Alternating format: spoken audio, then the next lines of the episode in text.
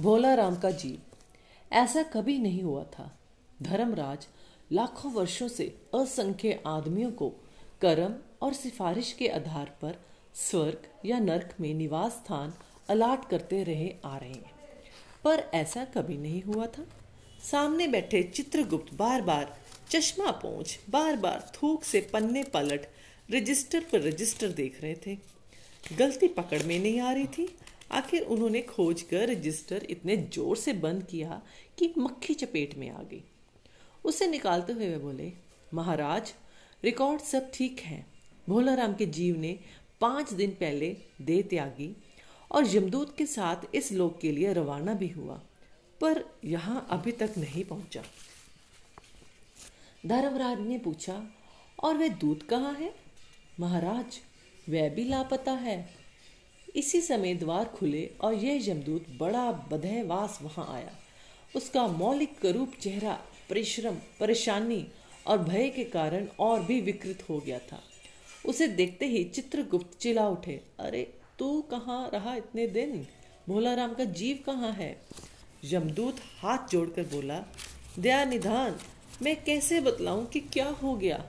आज तक मैंने धोखा नहीं खाया था, पर भोला राम का जीव मुझे चकमा दे गया। पाँच दिन पहले जब जीव ने भोला राम का दे त्यागा, तब मैंने उसे पकड़ा और इस लोक की यात्रा आरंभ की।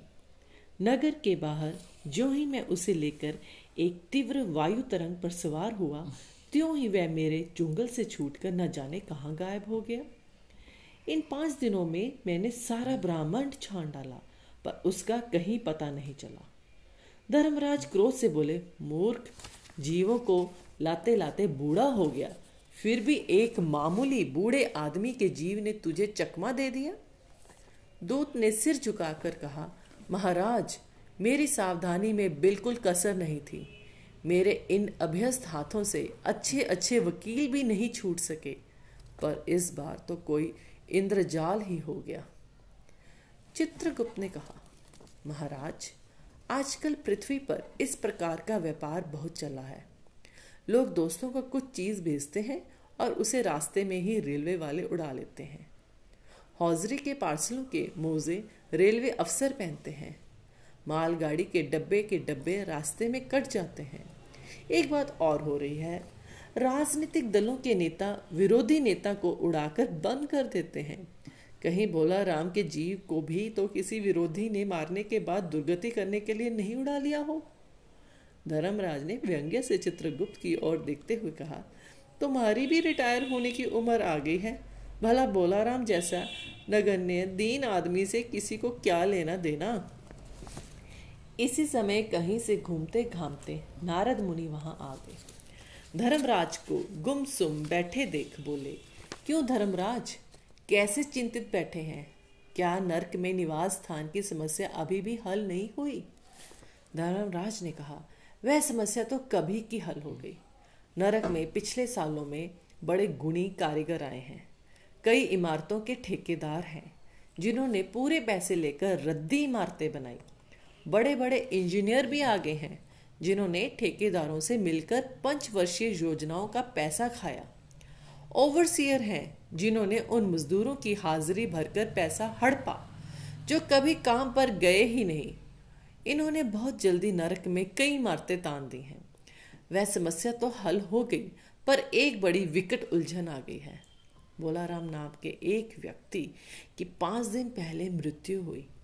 उसके जीव को यह दूत यहाँ ला रहा था कि जीव इसे रास्ते में चकमा देकर भाग गया।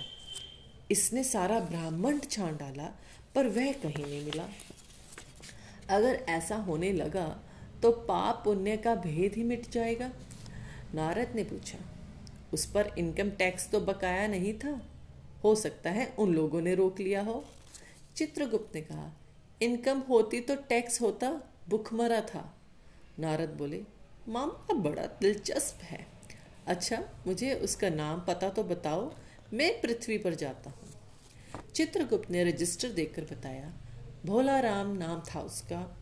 जबलपुर शहर में घमापुर मोहल्ले में नाले के किनारे एक डेढ़ कमरे के टूटे फूटे मकान में वह परिवार समेत रहता था। उसकी एक स्त्री थी, दो लड़के और एक लड़की। उम्र लगभग साठ साल। सरकारी नौकर था। पाँच साल पहले रिटायर हो गया था। मकान का किराया उसने एक साल से नहीं दिया। इसलिए मकान मालिक ने उसे निकालना चाहता था। इतने में बोलाराम ने संसार ही छोड़ दिया। आज पांचवा दिन है। बहुत संभव है कि अगर मकान मालिक, वास्तविक मकान मालिक है तो उसने बोलाराम के मरते ही उसके परिवार को निकाल दिया होगा।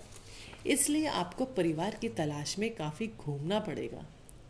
माँ बेटी के सम्मिलित क्रंदन से ही नारद भोलाराम का मकान पहचान गए। द्वार पर जाकर उन्होंने आवाज़ लगाई नारायण नारायण। लड़की ने देखकर कहा, आगे जाओ महाराज। नारद ने कहा, मुझे भिक्षा नहीं चाहिए।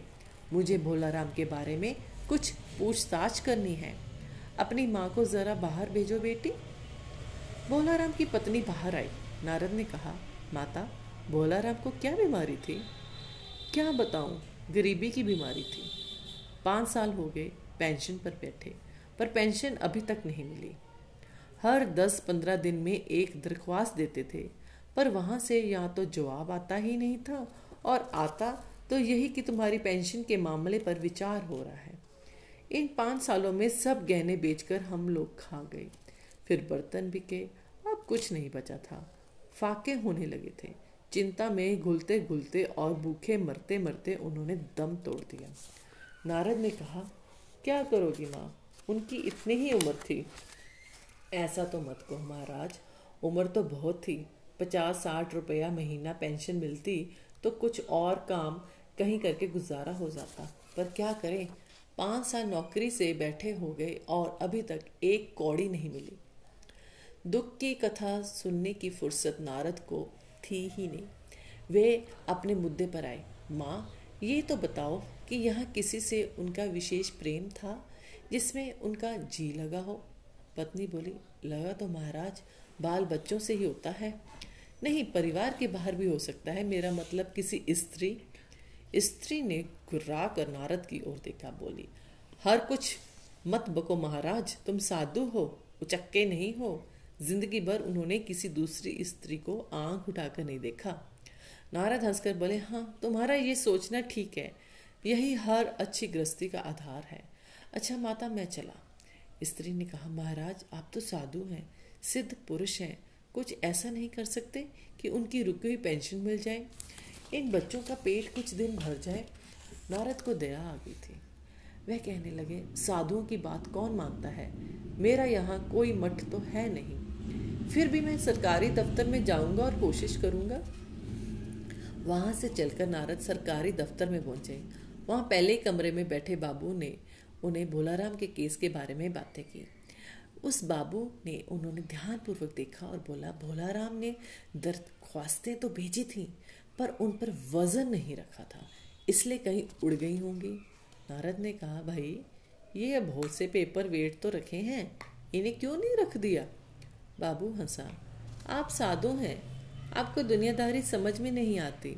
दरख्वास्तें पेपर वेट से नहीं दबती। खैर आप उस कमरे में बैठे बाबू से मिलिए। नारद उस बाबू के पास गए। उसने तीसरे के पास भेजा। तीसरे ने चौथे के पास, चौथे ने पांचवे के पास। जब नारद पच्चीस तीस बाबुओं और अफसरों के पास घूम आए, तब एक चपरासी ने कहा, महाराज, आप क्यों इस झंझट में पड़ गए? आप अगर साल भर भी यहाँ चक्कर लगाते रहें तो भी काम नहीं होगा। आप तो सीधे बड़े साहब से मिलिए। उन्हें खुश कर लिया तो सारे काम हो जाएँगे। नारद बड़े साहब के कमरे में पहुँचे। बाहर चपरासी ऊँग रहा था, इसलिए उन्होंने किसी ने छेड़ा नहीं। बिना विजिटिंग कार्ड के आया देख साहब बड़े नाराज़ हुए। बोले, इसे कोई मंदिर वंदिर समझ लिया है क्या? धड़ धड़ाते चले आए, चिट क्यों नहीं भेजी? नारद ने कहा, कैसे भेजता? चपरासी सो रहा है। क्या काम है? साहब ने रूप से पूछा। नारद ने भोलाराम का पेंशन केस बतलाया साहब बोले, आप हैं वैरागी, दफ्तरों के रीति रिवाज नहीं जानते। असल में भोलाराम ने गलती की। भाई, ये भी एक मंदिर है, यहाँ भी दान पुण्य करना पड़ता है। आप भोलाराम के आत्मीय मालूम होते हैं। भोलाराम की दरख्वास्तें उड़ रही हैं, उन पर वज़न रखिए। नारद ने सोचा कि फिर यहाँ वज़न की समस्या खड़ी हो गई। साहब बोले, भाई, सरकारी पैसे का मामला है। पेंशन का केस बीसों दफ्तरों में जाता है। देर लग ही जाती है। बीसों बार एक ही बात को बीस जगह लिखना पड़ता है। तब पक्की होती है। जितनी पेंशन मिलती है, उतनी ही स्टेशनरी लग जाती है। हाँ जल्दी भी हो सकता है, मगर साहब रुके। नारद ने कहा, मगर क्या साहब ने कुटुंब मुस्कान के साथ कहा, मगर वज़न चाहिए। आप समझे नहीं? जैसे आपकी ये सुंदर वीणा है। इसका भी वज़न भोला राम की दरख्वास्त पर रखा जा सकता है। मेरी लड़की गाना बजाना सीखती है। ये मैं उसे दे दूँगा। साधु संतों की वीणा से तो और अच्छे स्वर निकलते हैं। नारद अपनी वीणा छिनते देख जरा घबराए। पर फिर संभल कर उन्होंने वीणा टेबल पर रखकर कहा, ये लीजिए। अब ज़रा जल्दी उसकी पेंशन का ऑर्डर निकाल दीजिए। साहब ने प्रसन्नता से उन्हें कुर्सी दी। वीणा को एक कोने में रखा और घंटी बजाई। चपरासी हाजिर हुआ। साहब ने हुक्म दिया, बड़े बाबू से भोला राम के केस की फ़ाइल लाओ। थोड़ी देर बाद चपरासी भोलाराम की सौ, डेढ़ सौ दरख्वास्तों से भरी फ़ाइल लेकर आया। उसमें पेंशन के कागजात भी थे। साहब ने फ़ाइल पर का नाम देखा और निश्चित करने के लिए पूछा, क्या नाम बताया साधु जी आपने? नारा समझे कि साहब कुछ ऊँचा सुनते हैं। इसलिए ज़ोर से बोले भोला राम साहस, सहसा फ़ाइल में से आवाज़ आई। कौन पुकार रहा है मुझे? पोस्टमैन है? क्या पेंशन का ऑर्डर आ गया? नारद चौंके, पर दूसरी क्षण बात समझ गए। बोले भोला राम तुम क्या भोला राम के जीव हो? हाँ आवाज़ आई। नारद ने कहा, मैं नारद हूँ, मैं तुम्हें लेने आया हूँ। चलो, स्वर्ग में तुम्हारा इंतज़ार हो रहा है। आवाज़ आई, मुझे नहीं जाना। मैं तो पेंशन की दरख्वास्तों में अटका हूँ। यही मेरा मन लगा है। मैं अपनी दरख्वास्तें छोड़कर नहीं जा सकता। जी हाँ तो ये थी कहानी भोला राम का जीव, जिसे हरिशंकर प्रसाई जी ने बहुत ही व्यंग्य ढंग से लिखी है।